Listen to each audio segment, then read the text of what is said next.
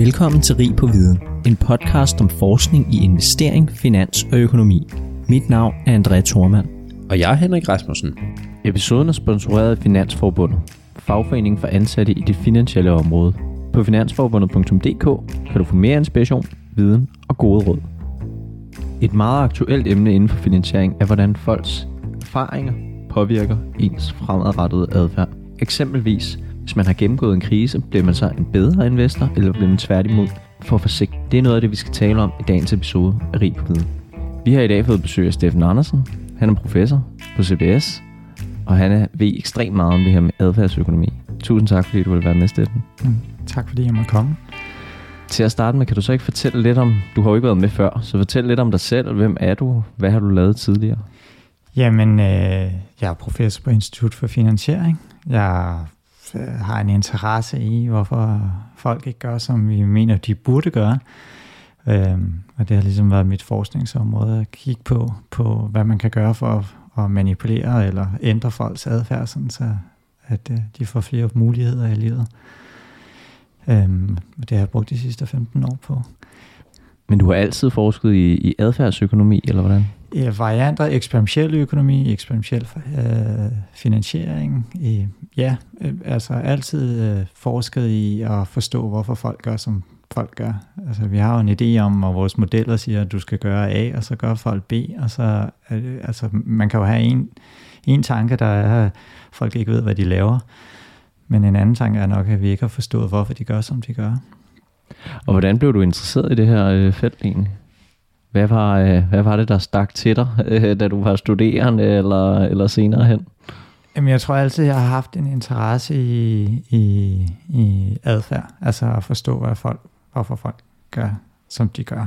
Øh, og jeg har altid haft en interesse i ligesom at, at, at forstå, hvorfor jeg ikke forstår.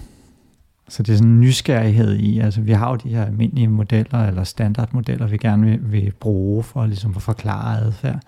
Og så har jeg altid haft en interesse i at forstå, hvorfor de ikke fungerer. Øh, og jeg har altid haft en tilgang til det, at det ikke er fordi, at dem i den anden ende ikke forstår, hvad der foregår, men at det er mig, der ikke forstår, hvad der foregår. Og det, det er ligesom det, der er, er karakteriseret ved det her forskningsfelt, at, at man ligesom prøver på at grave lidt dybere i at forstå, hvad der egentlig er, der motiverer. Ja.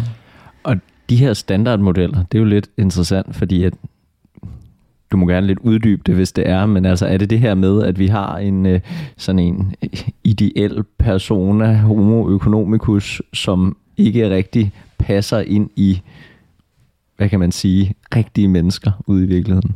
Øh, altså, den standardmodel, altså, jeg, altså, det er jo sjovt, når man bruger ordet adfærdsøkonomi. For mig, der er al økonomi jo adfærd. Så det, så det man ligesom starter med, som, som i hvert fald jeg startede med som økonom, det er jo at, ligesom at opskrive modeller for, at man får det meste lykke ud af livet. Det, altså, for de det er jo øh, et spørgsmål om, at modellerne skal forklare, hvordan får jeg det mest ud af de muligheder, som verden har givet mig. Og, og når man så ser, at folk ikke gør det, altså når, når de investerer på en sjov måde, eller tager mærkelige lån, så kan man jo lynhurtigt øh, grine dem i luksusfælden. Det er jo den hurtige løsning, ikke? At, at sige, at de er dumme. Men, men hvis man ikke har forstået, hvorfor de tager de valg, de tager, så er det meget svært at gøre noget ved end, end at, at de bliver underholdning. Ikke?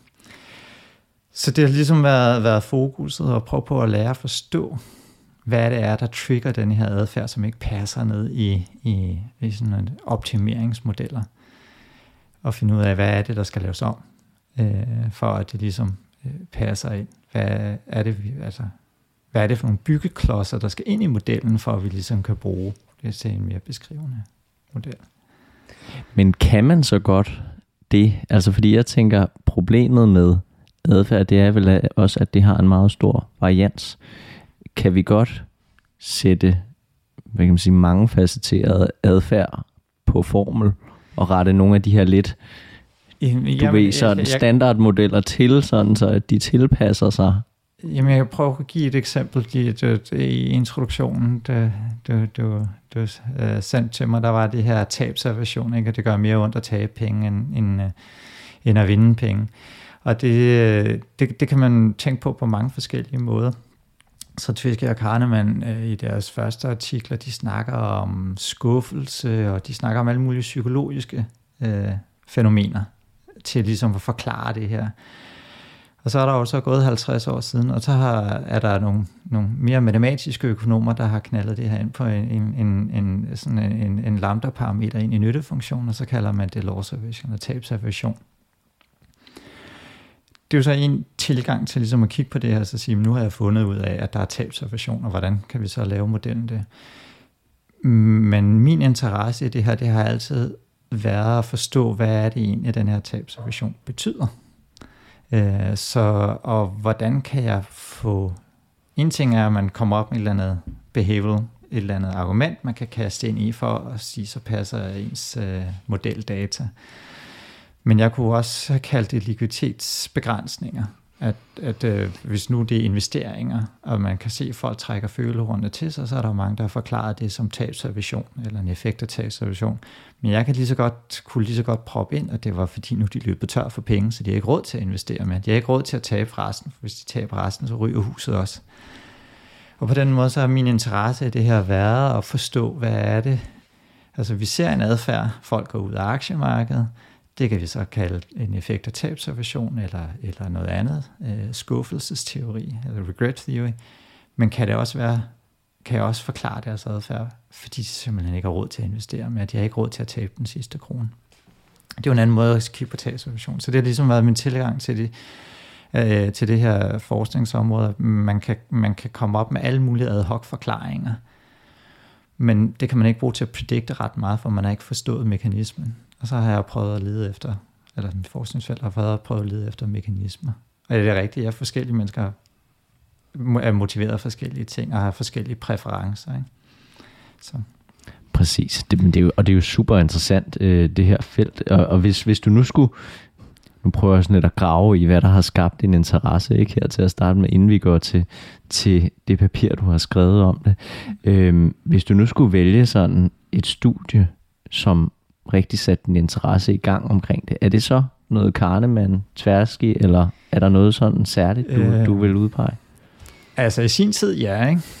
men ikke sådan en, en, en blændende eufi, ja, nu har de fundet øh, det, det gyldne skruetrækker. Med. Øh, jeg tror mere, at øh, jeg lærer mere og mere, når mere jeg læser. Det, der har fanget mig mest, øh, eller jeg synes er meget mest interessant her på det sidste, det er den her idé om, at øh, vi er begrænset i, hvor ofte og hvor tit vi ligesom kan allokere tid til at tænke over ting.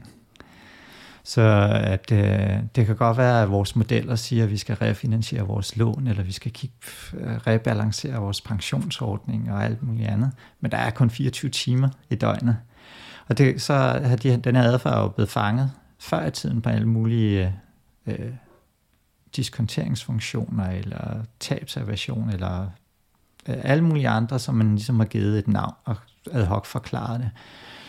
Hvor man måske i litteraturen nu bev- også bevæger sig hen mod at sige, jamen øh, vi kan faktisk godt forklare de her ting, hvis folk bare ikke øh, har tid til at tænke på det.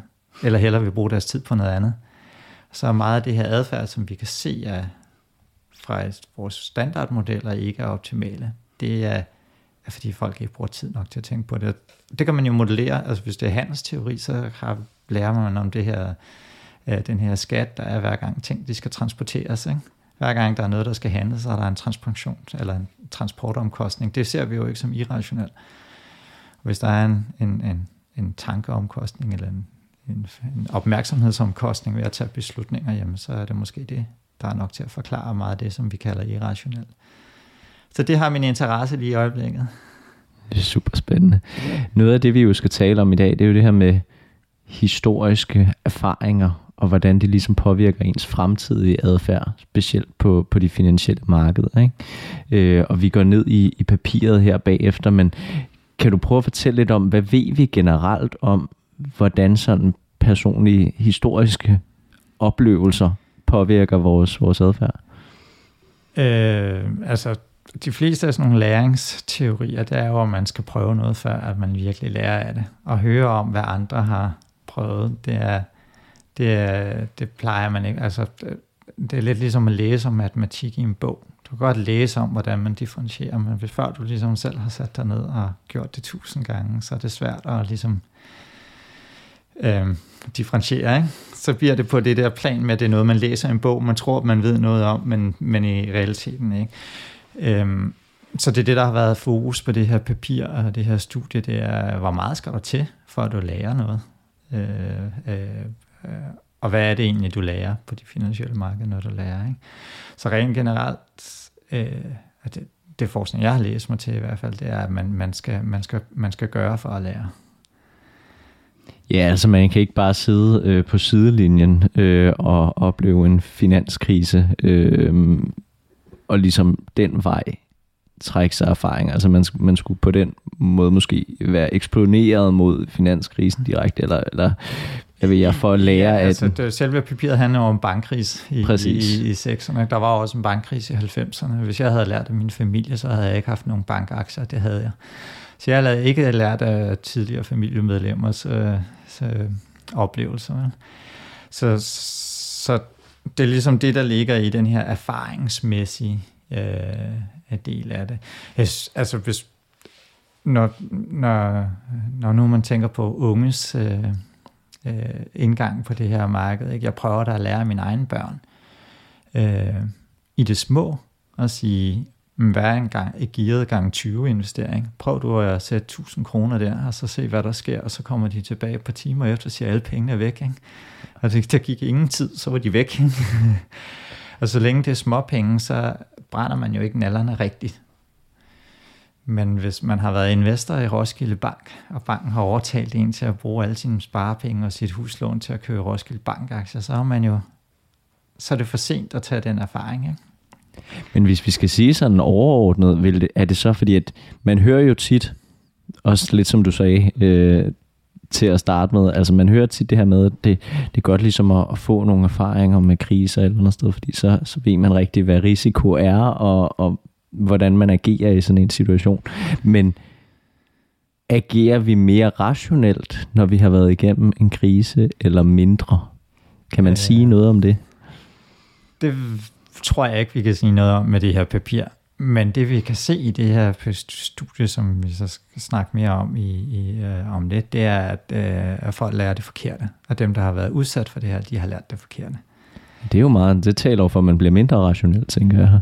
Øh, ja, øh, i den henseende, ikke? eller også har man tabt så mange penge, at man ikke har råd til at, at, at have en adfærd, som er rationel. Det er en anden måde at kigge på det på. Ikke? Øh, men øh, altså, der er selvfølgelig mange, der kun tabte lidt penge i den finansielle krise, og nogen, der tabte flere penge. Men, men det, øh, vi ligesom kan se i det danske data, det er, at det ser ud, som om de lærer det forkerte super interessant, øh, fordi det jo lidt går mod måske også den her standardopfattelse, man kan have, at det er godt at have gennemgået nogle ting, ikke? men måske sætter det en, en i en retning, hvor man bliver for bange, eller hvad ved jeg? Jo, men jo, man har jo kun lært noget, der er forkert. Normalt skal du også lære, hvad der er rigtigt. Ikke? Præcis. Præcis. Jeg har lige et sidste spørgsmål, inden vi går til papiret, og så tror vi egentlig, vi er varme til at, til at dykke ned ja. i det. Men det er sådan et lidt eksistentielt spørgsmål, hvis ja. man er inden for finans, og det er det her med efficiente markeder. Tror du på efficiente markeder? Øh, jeg tror på, at man skal tænke over på, hvad det er, man mener med efficiente markeder. Så jeg tror på efficiente markeder i, at markedet handler den information. I, I min måde at definere, definere efficiente marked på, det er, at øh, den information, der findes, i markedet bliver handlet. Det tror jeg på. Spørgsmålet er så, hvordan den information den bliver inkorporeret i markedet. Og så kan man jo så diskutere, hvad, hvad er efficiens, og hvad er information, og hvad ved hvem, hvor, når. Ikke? Så, så når man ser vilde udsving, så kan det jo være udtryk for mange, mange ting. Ikke? Når, når der sker, altså måske kommer der en krig i Ukraine, måske gør der ikke, og hvad kommer det til at betyde? Altså hvis, hvis man sidder og skal prøve at skabe sig et overblik over bare sin egen økonomi. Det er relativt kompliceret også. Ikke? Hvis man så skal tænke alle øh, supply chains-agtigt igennem, hvad sker der egentlig, hvis, hvis Rusland øh, invaderer Ukraine, og øh, amerikanerne lukker for Swift, og hvad med Carlsberg, deres bryggerier, og hvad med... Altså den idé, at vi allerede kan prissætte det nu, synes jeg er meget... Øh, hvad skal man sige, en ambitiøs tankegang om, hvad vi egentlig ved om fremtiden, og hvad, hvad vi ved om årsagssammenhængen. Ikke? Fordi det, det, hvis man ligger i det, at vi, folk har en idé om, hvad der kommer til at ske, og det er det, der handler, ja, så er markedet efficiente. Men spørgsmålet er nok om, hvor meget vi med egentlig ved om, hvad der kommer til at ske. Ikke? Ja, eller hvor kvalificeret den, den idé er, og hvor stor variansen af den, fordi det er jo gennemsnittet af idéer, ikke? Øh, vi ser afspejlet priser. Fuldstændig, og nogle, ja, lige præcis. Og hvor meget formue dem, der handler på hver sin side af opfattelsen, de har også. Ikke? Men alligevel ser vi jo også nogle gange specielle ting øh, på markederne, ikke? Altså noget af det, der har været meget oppe, vi har også talt med det med Lasse om det, Lasse Harje om det, din kollega tidligere, ja. øh, øh, de her game øh, stop ting, øh, meme stocks og sådan ja. noget, ikke? Øh, som vel lidt, tænker jeg, går ud af den her inefficiente øh, tankegang i hvert fald på, på markederne. Ja, jeg tror også, at... Men det er derfor, jeg siger, det, det, det kommer an på, hvad man lægger i begrebet efficiente ja. markeder. Fordi hvis det her GameStop, hvis det er folk, som sætter en værdi i og bare kaste penge efter noget, fordi de synes, det er sjovt, så kan mange små bække godt gøre, rykke meget. Ikke? Det var det, jeg sagde med, at efficiente marked har også en idé om, at dem, der er på hver sin side af markedet, de skal, der er ikke nogen, der må have for meget formue i forhold til den anden.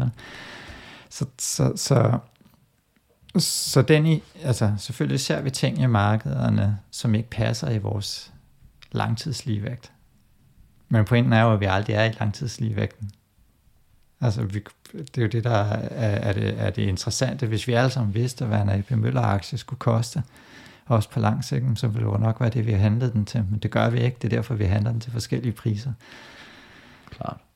Klart. Og at der så kan være meget stor varians øh, i det, det er jo det, der, det bliver rigtig interessant. Ikke? Øh, jeg tror, vi har talt os varm. Yes. Øh, så lad os, lad os endelig gå til, til papiret, som, øh, som øh, du har skrevet sammen med Tobin Hanspal og Kasper Meisen Nielsen, som vi jo også har haft med ja. øh, tidligere, som jo hedder Once Bitten, Twice Shy, The Power of Personal Experiences in Risk Taking. Ja. Øhm, og jeg synes, det er en fantastisk titel. Once Bitten, Twice, uh, twice Shy, det er jo starten på et rigtig godt uh, papir, når man har en god titel. Øhm, det er en god begyndelse. Jamen, det, det er det. Det er det. Det fanger altid opmærksomheden. Øhm, det betyder, tror jeg, mere end, end man tror. Også adfærdsmæssigt, om man vil læse det eller ej. Ja. Kan du ikke starte med at fortælle lidt om, sådan, hvad var motivationen bag at skrive øh, det her papir? Jo, motivationen øh, bag det her papir, det var øh, at kigge på den her øh, finansielle krise og sige, kan vi sige noget om, hvad folk lærer? Så vi har jo selvfølgelig, øh, både Kasper og jeg havde læst det her øh, papir øh, øh, med, øh, hvad det nu der, depressionsbabyer fra USA. Hvad, hvad går det ud på? Det, det, det, ja, det, det er de, dem, som er født lige før depressionen øh, eller har levet gennem depressionen. I 30'erne kan man se hele vejen op til nu, at de har en lavere andel af deres øh, penge i aktier, og tager mindre risiko end, øh, end andre cohorts i USA. Og argumentet der, det er selvfølgelig, eller det er ikke selvfølgelig, men argumentet i det papir, det er, at når du har haft denne her erfaring af at skulle stå i køer og for at få mad, jamen så bliver du mere risikoavers, og det kommer til at påvirke dig resten af livet, at du er mindre eller mere risikoavers. Og så øh, motivationen for vores papir, det var så at sige, jamen der ligger jo flere ting i det her. Øhm, hvis aktiemarkedet crasher, og alle mister over en bred kamp stort set hele deres formue, så er der jo en formueeffekt det her. Der er en formueeffekt i at, at vokse op i, i, altså have mistet sine penge og ikke have formuen og mulighederne til at gøre ting. Og det var det, der var motivationen for at bruge det danske data til at skille det her ad, fordi øh, den finansielle krise, vi havde i Danmark, ramte ikke alle. Altså alle blev selvfølgelig ramt af, øh, hvad det nu det hedder, faldende huspriser og andre ting, der skete på samme tid, men ikke alle havde investeret pengene der, hvor at pengene forsvandt. Det var jo reelt set mere en bankkrise, finansiel krise, end en økonomisk krise. Ikke? Og det specielle i, i, i Danmark i forhold til øh, andre lande, det er også, at fordi vi holder hånden så meget under danske banker, så sker det jo over en lang årrække. Fra Roskilde Bank går ned til Amagerbanken og andre, der går ret mange år, Øh, og tabene er jo spredt ud over tid, hvornår de, folk egentlig mister deres penge i de her investeringer. Så, til, så skal man bruge det til at identificere skille ting ad. Så det amerikanske papir, det er jo en periode. Mm. Det er 30'erne, der er ligesom en periode, der definerer og siger, at alle har fået det her stempel. Mens i vores setup, der kunne vi ligesom skille ad, jamen er det egentlig erfaring, eller er det egentlig en formueeffekt, som, som ligesom gør. Og det er denne her, der går tilbage til interesse af, af adfærdsøkonomi. Er det fordi folk bliver bange, eller er det fordi de ikke har råd til at investere? Øh, interessen i at skille de to ting ad. Øh, så hvis man har mistet alle sine penge i Roskilde Bank, jamen så kan det jo bare være, at man ikke har råd til at gå tilbage på aktiemarkedet. Kreditinstituttet kommer og siger, jamen I skylder, altså I skal ikke låne flere penge til at investere for, I har ikke nogen penge at investere for, så derfor skal I ikke investere mere. Og så kan det godt være, at vores modeller siger, jamen du skal altid være på aktiemarkedet. Hvis du ikke har råd til at være der, fordi der ikke er noget kapital at tage af, så er det jo det, ikke?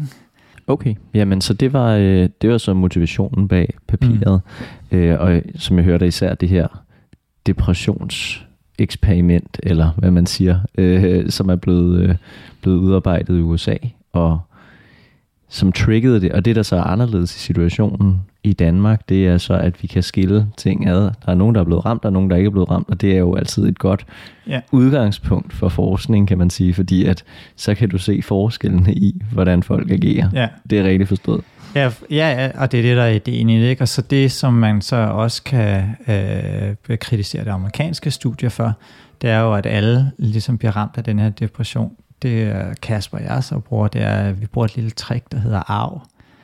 Og der er nogen, der arver både før den finansielle krise, og der er nogen, der arver efter den finansielle krise. Og det er rimelig tilfældigt. Altså forhåbentlig så at, øh, øh, sørger man ikke øh, for sin forældres bortgang, øh, efter om man har øh, haft en opleve sin finansielle krise eller ej. Det er den relativt tilfældige, hvornår ens, ens forældre dør. Ikke?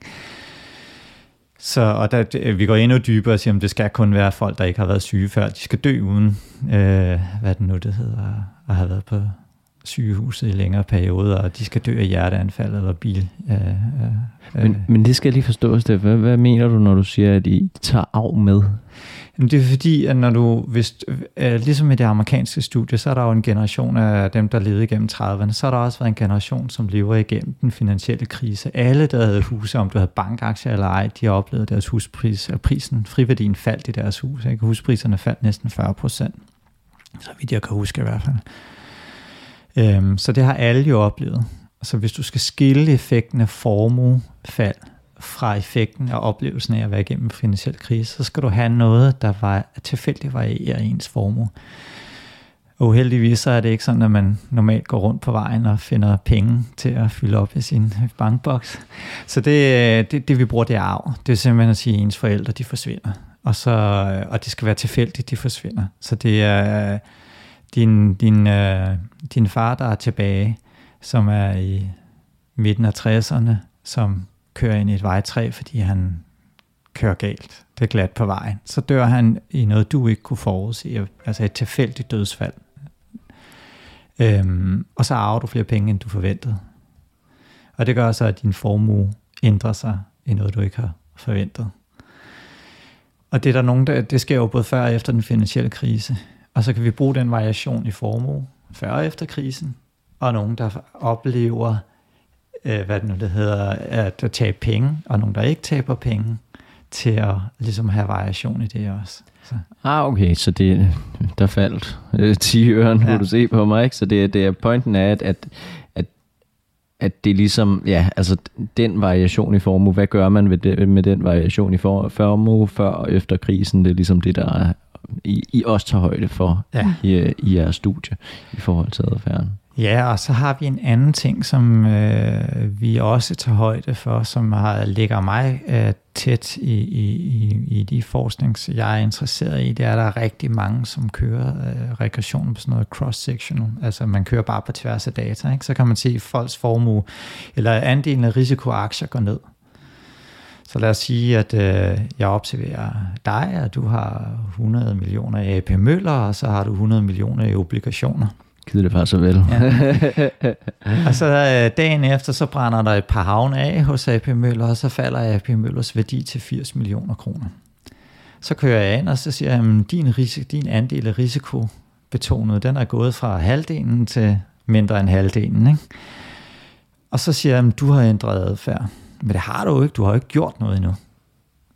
Det er bare markedet, der ændrer sig. Så en af de andre ting, som Kasper og jeg også har gået efter, og som, øh, som ligger mig nær, det er, at man skal passe meget på med at kalde sådan noget tværsnitsvariation til adfærdsændringer. Øh, fordi vi vil gerne ind og se, at du rent faktisk ændrer på din aktiebeholdning. At du rent faktisk tager et aktivt valg. Og en af de andre grunde til, at vi bruger arv i det her papir, øh, det er, at man arver også sine forældres aktier. Og når du arver aktierne og obligationerne, så skal du tage et aktivt valg om, hvad du egentlig vil gøre med dem. Vil du sælge dem, eller vil du beholde dem? Øhm, så det er den tredje ligesom, ting, vi går efter i det her papir. Hvor meget er det egentlig drevet af, at folk er ingenting, hvilket størstedelen af danske befolkning gør? Og hvor meget af det er drevet af, at folk tager et aktivt valg om at tage mere risiko eller at tage mindre risiko? Og det vi så kan se, det er, at hvis du ikke har haft den her bankerfaring, så tager du det aktive valg faktisk at sætte din risikoprofil lidt op, når du har aktier at du rebalancerer, men tager lidt mere. Jo rigere du bliver, jo mere risiko kan du tage. Det passer ind med vores almindelige modeller. Øh, så, så dem, der ikke har haft den her erfaring med, med at investere i banker, jamen de, de tager lidt mere risiko, mens dem, som har brændt nallerne, de sælger hele lortet. Og er det så er det sådan hovedkonklusionen i det, Steffen? Det ja, så hovedkonklusionen det er, at hvis du før, altså, altså du fjerner, altså i gennemsnit, så fjerner du en tredjedel af hvad det nu det hedder, din risikotagning. Så hvis du før, øh, hvad det nu det hedder, øh, risiko, så skal man sige, før krisen havde haft halvt eller en 30 procent omkring risiko øh, del af din formue, så går du ned til 20. Så du tager en tredjedel af. Okay. Så det tager simpelthen, at det er drevet af folk, der går helt ud af markedet. Så, så, så hvis man skal skære den hårdt op, så hvis man, hvis man har oplevet finanskrisen på egen krop, altså bankkrisen kan ja. man sige, ikke? Øh, og tabt rigtige penge på det, så ja. tager man en tredjedel mindre risiko fremadrettet. I gennemsnit, ja. I gennemsnit, ja. ja. Det er, det er jo rimelig, altså det, det er jo rimelig betydeligt. Øh, ja. Det er jo meget mindre risiko at tage, og det er sådan også på tværs af aldre og alt sådan nogle ting. Øh, det er jo gennemsnittet selvfølgelig. Gennemsnit, men, øh, jeg tror, jeg, jeg kan ikke huske, hvor meget variation der er på tværs af alder. Men, men dem, der et, oplevede det, det var vel også, øh, tænker jeg, dem, der rigtig oplever sådan en bankkrise, det er vel også folk, som er sådan op i årene, eller hvad man siger, det er dem, ja, der har en betydelig formue. Det er det ikke for os, okay. fordi vi skal jo bruge, forældrene dør. Okay. Så skal du ikke være så gammel, så du, du er der i 40-50'erne, når din, altså, altså dem, der dør, du har også i 30'erne, hvis de er i trafikuheld, eller, eller hvis det er hjerneblødning og andre, så er der mange, der, eller nogen, der mister deres forældre og unge, ikke? Men, men en af de kritikpunkter, vi jo selvfølgelig har mødt, det er jo, at, øh, at øh, meget af den her arv øh, skal, måske skal dække det underskud, du havde. Men det kan vi ikke se. Så, så øh, jeg, sad, øh, jeg sad og tjekkede tallene i går, da jeg skulle det. Hvis du arver en million i aktier, så kan vi se, der står næsten 800.000 i kontanter året efter. Det, det er jo helt vildt. Så det er simpelthen altså dem, som har haft det her chok. Det er fordi, at... Øh, og så kan vi altid diskutere, hvad er egentlig mekanismen. Øh, fordi hvis det er sådan en... Øh, hvis det, Kasper, jeg har, jeg har to andre papirer. Ikke for vi skal snakke om andre papirer. Du må men, endelig gerne... Øh... Men, men det ene, det handler om, øh, hvad det nu det hedder, hvorfor folk ikke er i aktiemarkedet, hvor vi lidt bruger samme trick med det her med arv. Og der var min tese øh, at gå nogle, efter nogle af alle de her behavioral teorier. Så ideen er faktisk, øhm, øh, en af de ting, som de her adfærdsøkonomi og behavioral finance har en, en tendens til, det er, at vi ser noget data, vi ikke kan forklare, så giver vi det et navn, og så, så siger vi, at det fungerer sådan her, nu har vi forklaret data. Og så kommer der, det, det får først sådan et løst navn, ikke? og så sådan et fænomen, øh, hvad vi end kalder det, og så... Øh, øh, hvad det nu der går der en 5-10 år, og så kommer der matematik på, og lige snart der kommer matematik på, så kommer der noget, vi kan måle, og noget, vi kan bedægte. Og ideen i det andet papir, Kasper, jeg lavet med det her, det er simpelthen at gå tilbage og sige, jamen hvis det så er det her, så bør folk gøre sådan her. Nå, det gør de stadig ikke. Hvis det så er det her, så bør folk gøre sådan her. Nå, det gør de så heller ikke. Hvis det så er det her, så... Og så går vi ligesom, hvor vi lukker de her behavioral teorier ned, hvor vi så bare må sige, jamen der må være noget andet, der forklarer. Så må vi komme op med et nyt behavioral begreb, vi så kan lave matematik om og så måle. Ikke? Men, men, men øh, altså det er det ene papir. Øh, så kan man jo så diskutere, jamen er det en psykologisk omkostning, eller fast omkostning, eller formue. Der kan vi ligesom lukke ned der, at, at der er et eller andet andet på spil i markedet. Kasper er ved at lave et papir nu, hvor vi kigger på, hvis du har været udsat for de her bankfald, øh, fald, så er der nogle af dem, bankerne, hvor bankbestyrelserne, de øh, bliver charged, altså at øh, søg kommer efter dem, mm. og der er andre banker, hvor det ikke gør. Så der er nogle banker, der bare har været uheldige, og der er nogle banker, der har været lidt mere uheldige. Og der kan vi se en forskel i adfærden for kunderne, der har været i de banker. Så øh, hvor, hvor, hvor skarpt vi kan trække det op til sidst. Vi kan endda se, at dem, som har været i de banker, der er kriminelle, ser ud som om, de har en tendens til selv at, blive mere, at begå mere finansiel kriminalitet selv. Okay. Altså kunderne. Øh, og hvor hårdt vi kan ende med at øh, trække det her op, det er jo indtil vi ligesom har fået det helt fastlagt, det, det må vi jo se, når det kommer. Men det ser i hvert fald ud som om, der er en eller anden form for tillidshistorie inde. Ikke? Ja. At øh, hvis, du, hvis du er blevet rådet til at investere i Roskilde Bank, eller en af de andre banker, den går ned, jamen så har du måske mistet tilliden. Hvordan propper du det ind i en standardmodel? Hvad er det en, altså, hvad er det i standardmodellen? Tilliden til, at de investeringsråd, som banken giver dig, du rent faktisk skal stole på det. Det er jo ikke bare at stole på de finansielle markeder, det er at stole på, når du kommer ned i banken, at du rent faktisk får den rådgivning, som kan gøre, at du får de rigtige. Og der er, det ser ud som om, at det, der er nogen, der bare har brændt nallerne på det. Øhm, og det har der jo selvfølgelig været en selvrensagelse af i den finansielle sektor. Jeg siger ikke, det er der, vi er i dag. Der er vi nok ikke i dag, vel? Mm, men, men det kunne være, ligesom, at der, at der, der kommer nogle trykpunkter. Ja, det er jo meget voldsomt. Altså, man, man kan jo godt lidt forstå øh, rationalet i det, den irrationelle adfærd, så at sige. Altså, at hvis man har mistet øh, rigtig mange penge øh, på grund af en, en bankkrise, øh, at det har kan man sige, konsekvenser for adfærd og ens tillid til systemet fremadrettet. Det kunne man meget. Øh, ja. øh, altså, man kan lidt, godt forstå, at ikke at det er det, det rationelle at gøre, men, men man kan godt forstå tankegangen. Ikke? Jo, jo, og når vi så ser en korrelation i, i, i, i, i de her adfærd, som vi stadigvæk skal have pænet helt ned, ikke? så er der måske også noget retfærdighedssans i det. Ikke? Øh.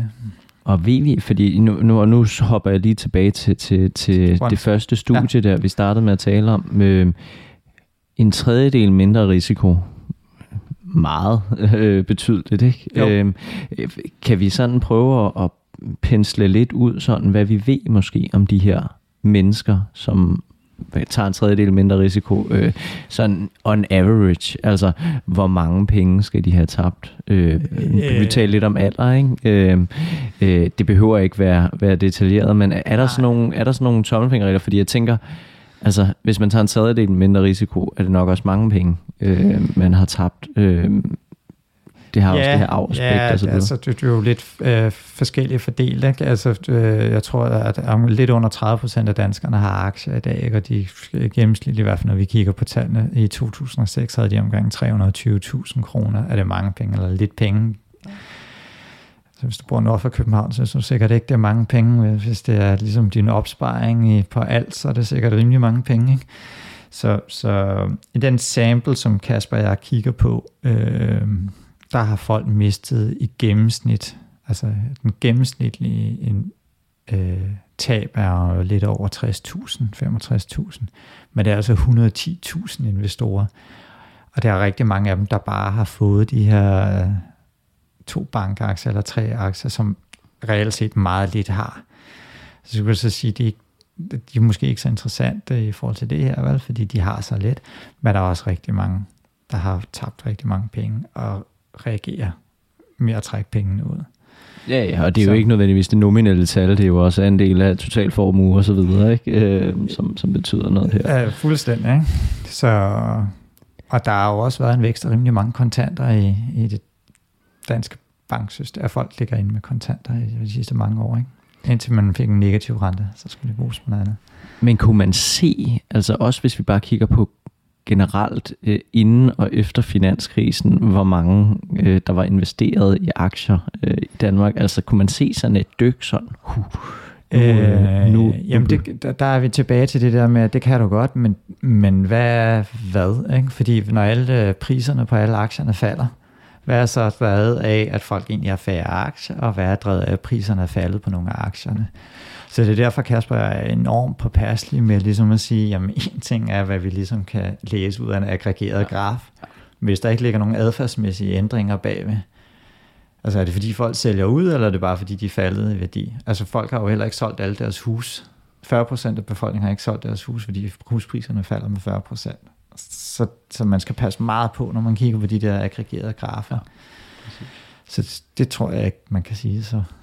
Okay, ja, det jamen kan man det, godt, hvis, men det er ikke det, vi har kigget nej, på. Nej, præcis. Nej, men det var også bare for at få, få lidt, uh, lidt rundt om. Ja. Øh, og, og, og endnu en ting, jeg også lige vil høre om, det er i forhold til sådan tidsperioden i det. Altså, fordi at jeg tænker jo, det kan godt være, at du tager en tredjedel mindre risiko umiddelbart efter sådan noget her sker. Altså du, du, når du får chokket, øh, så bliver du meget risikoavers. Ikke? Men ved vi noget om, om de så begynder at bygge risiko op igen øh, over tid? Øhm, det har Kasper, øh, det, jeg, altså, jeg, jeg kan ikke lige huske, om vi det er med papiret, men vi lavede sådan en, hvor at vi tog dem, som er vokset op, eller var unge i, øh, i de kommuner, hvor at der var en bankkrise i starten af 92, altså Bornholmerbanken og andre banker, ikke, der gik under i, i 90'erne. Og man kan se, at dem, som boede i de områder dengang, stadig tager lavere risiko i dag. Okay. Og det er jo så rimelig mange år efter, ikke?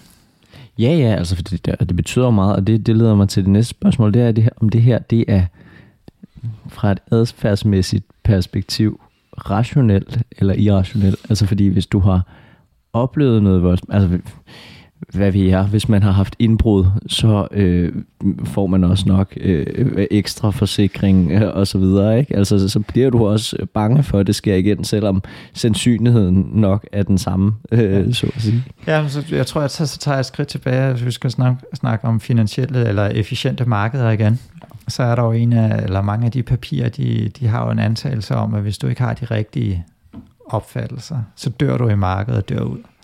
Hvis du så tager den analog over på de individuelle investorer, som ligesom ikke er i markedet mere, eller taget, altså gået ud af det, er det så fordi, at de ikke har råd til at være der, eller er det fordi, at de ikke stoler på det marked?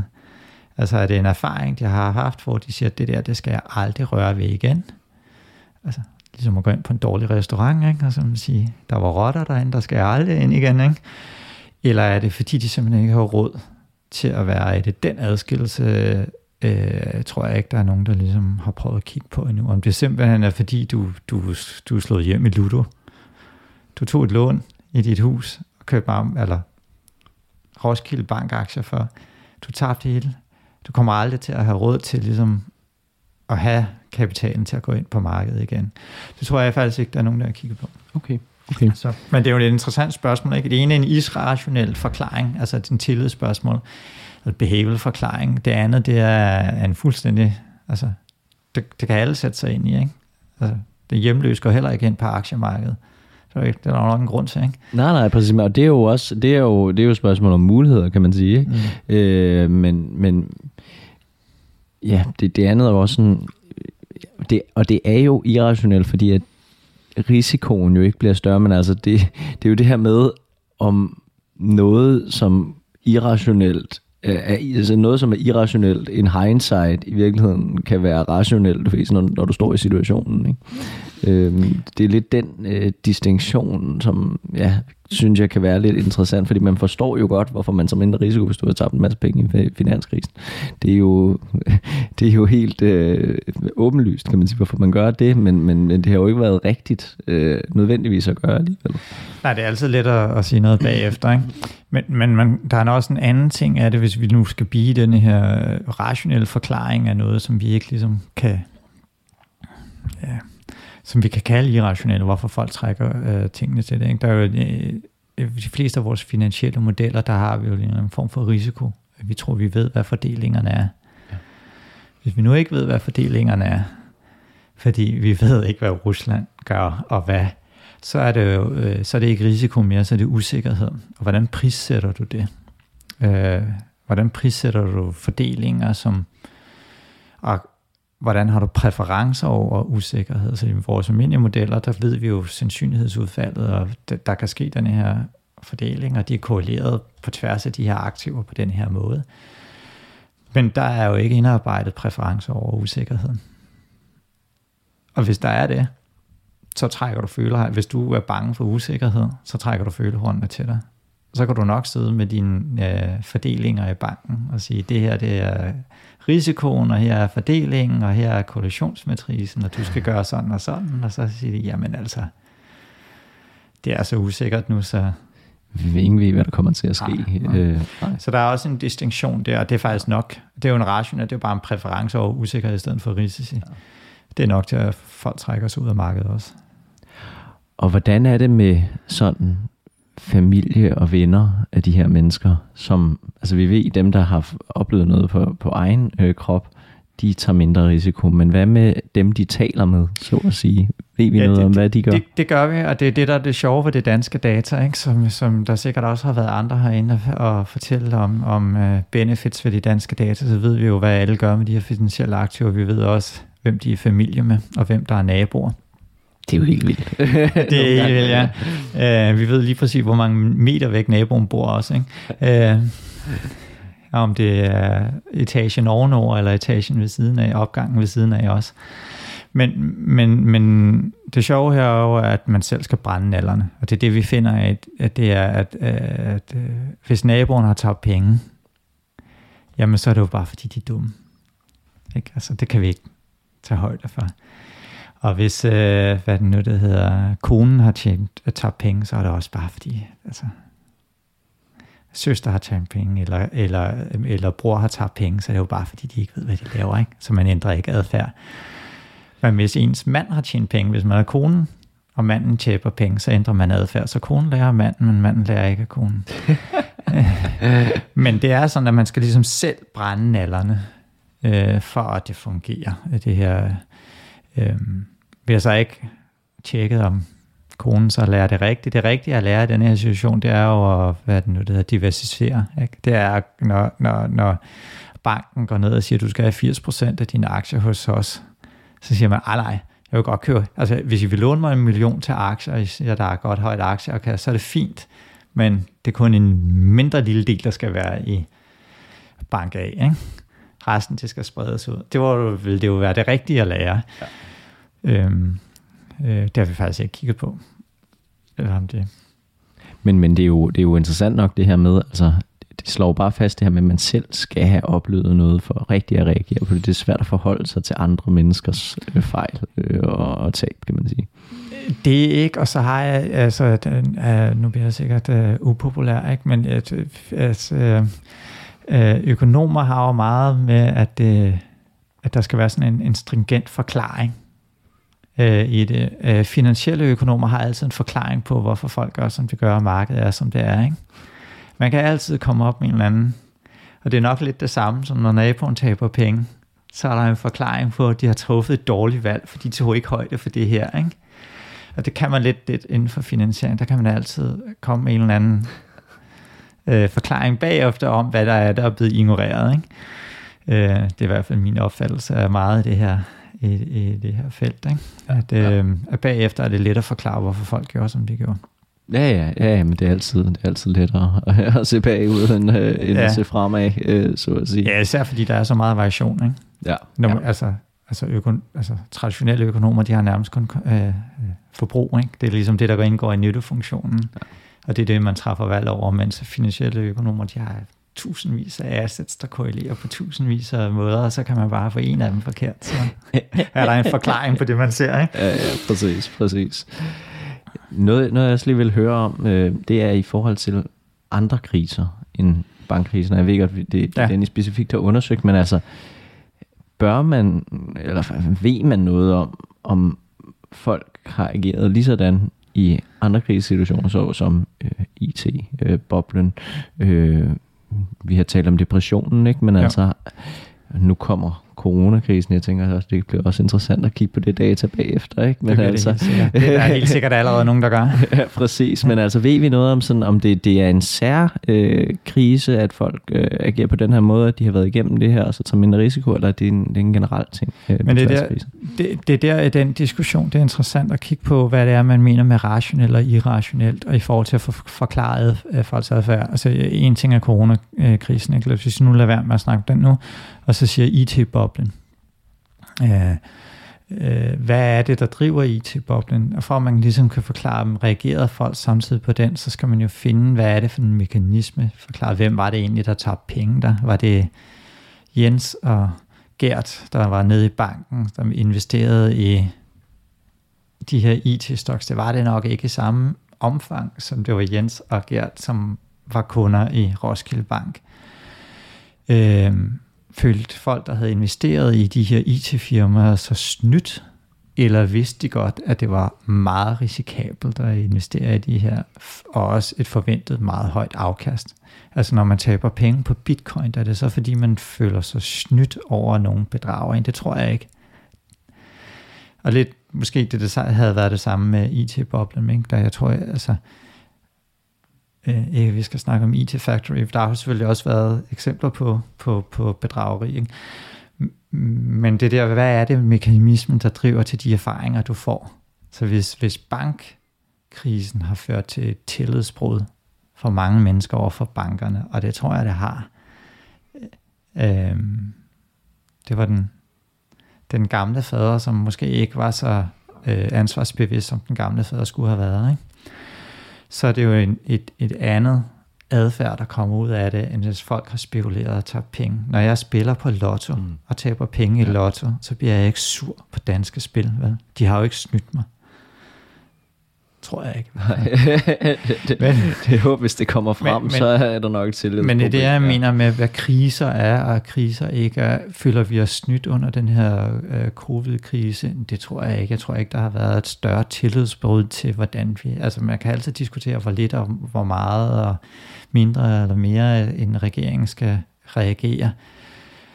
Men jeg tror ikke, at der er nogen, der tror, at, at den regering, der sidder der, de politikere, der sidder der, ikke har prøvet at gøre deres bedste efter deres bedste overbevisning. Så det er jo ikke... Øh, Altså, der er ikke den der tillidsting der, og der på, på den måde er, er, andre kriser anderledes. Krise. Ja. Præcis, og det er, hvad kan man sige, det er der depressionen nok, er det der er tættest på, kan man sige, fordi der også var øh, finansielle system og så videre. Som brød sammen, præcis. ikke?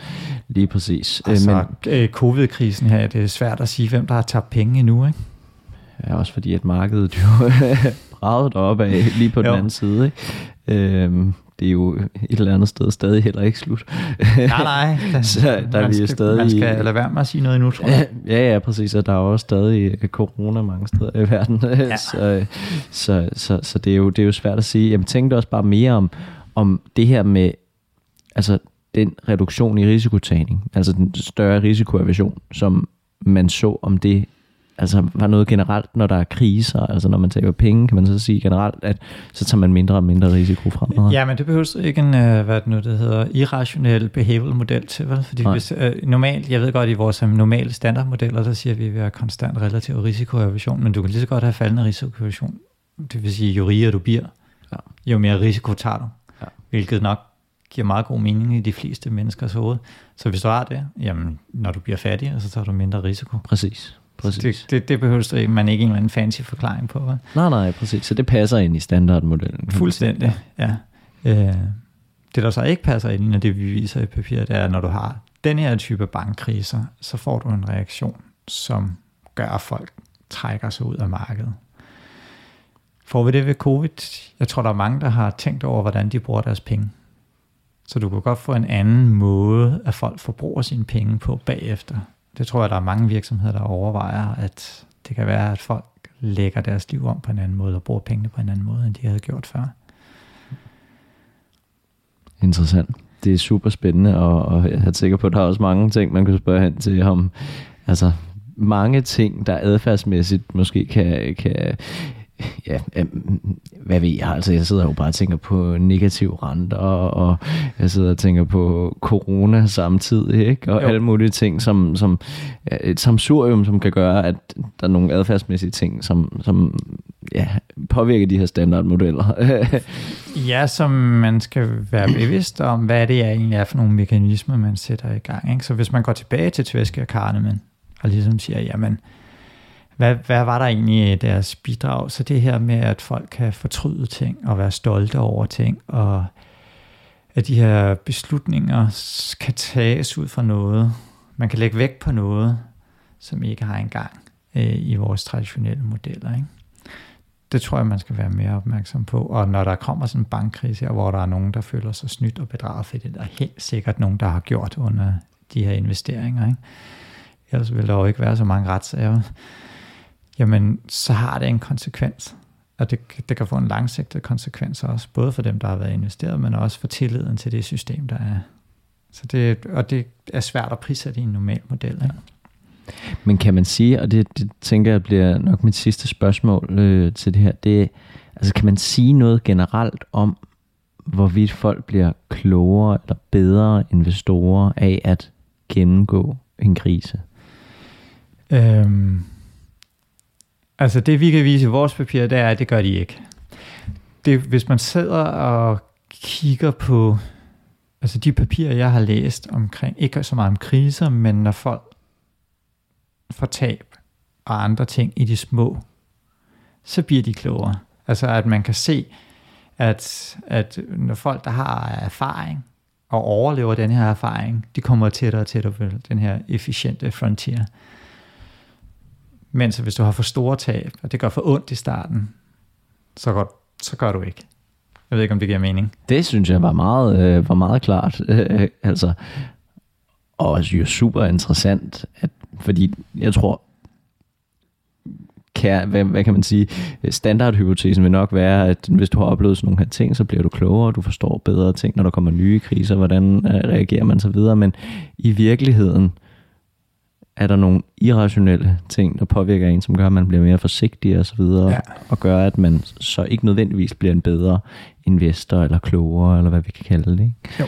Øhm, og dermed er der ja, noget, som, hvad kan man sige, kontradikter standardopfattelsen. Ikke? Ja, det er, det, det, man har jo også lært af det, ikke? så hvis du går ned i din pensionsordning øh, og siger, jeg vil have 100% af mine penge et sted, så siger de, det må vi ikke. Ja, du skal Altså, der er et maks antal, hvor meget du må have, og der er en vis type produkter, du ikke må, så man har jo også lært, at der nok skal noget regulering til her også. Ikke? Så hvis der havde været en regulering i 2005, der sagde, at du må maks have, du må faktisk bare ikke have aktier i din egen bank. Ikke? Du må godt have aktier i andres banker, men du må ikke have aktier i din egen bank. Det er jo lidt ligesom når man spiller for en fodboldklub, så må du heller ikke odds på din egen fodboldklub. Men man må gerne have bank, aktier i sin egen bank jo. Ja, i dag. Ja. Men du, det må du godt, men de må helst ikke markedsføre dem til ah, sine egne okay, kunder. Ja, ja, det er der, det er, klar. det er der det forskellen ligger. Ja. Øh, og på pensionssiden, der er der grænser for, hvor meget, stor en andel af din formue, du må have liggende det samme sted, og også hvilke typer aktiv du må have i din pensionsformue. Ikke? Ja. Så måske øh, vil det være meget smart, at man havde en eller anden form for, lige så snart, folk, lige så snart det rent faktisk er folks opsparing, og det kan have en effekt. Jeg snakker ikke her om 18-årige, der har 10.000 kroner, som de går ind på markedet med. De skal ikke have at vide, det må du ikke, det må du ikke hele tiden. Men, men nok, øh, når du når op der, det, det er det, du tror, du skal leve af i din alderdom, at, at der er nogle guidelines for, hvor banken siger, at det, altså, du skal ikke have alt i OMX-indeks. Det skal du ikke.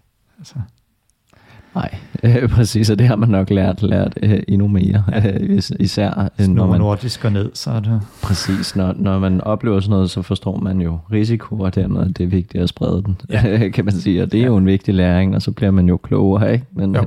men det kunne man måske også godt have vidst. Øh, men, men, men, men det er lidt at sige i bagklodskabens Ja, lige præcis. Hvad hedder det, Steffen? Jeg har, jeg har egentlig ikke flere spørgsmål, så har du noget, du, du synes, vi ikke har, har været omkring, øh, som du vil tilføje her til Det sidst? tror jeg ikke. Det Jamen, tror så, jeg ikke. Øh, så vil jeg bare sige tak, fordi du vil være med. Jo tak, tak fordi jeg måtte komme. Tak for, at du lyttede med til Rig på Viden. Jeg håber, at du lærte noget, og hvis du nu synes godt af vores podcast, så kan du støtte os ved at følge den på Spotify eller skrive en anbefaling på iTunes. Inden på LinkedIn, der kan du følge André Thormand, Benjamin Somofen eller Henrik Fode Rasmussen. På genhør.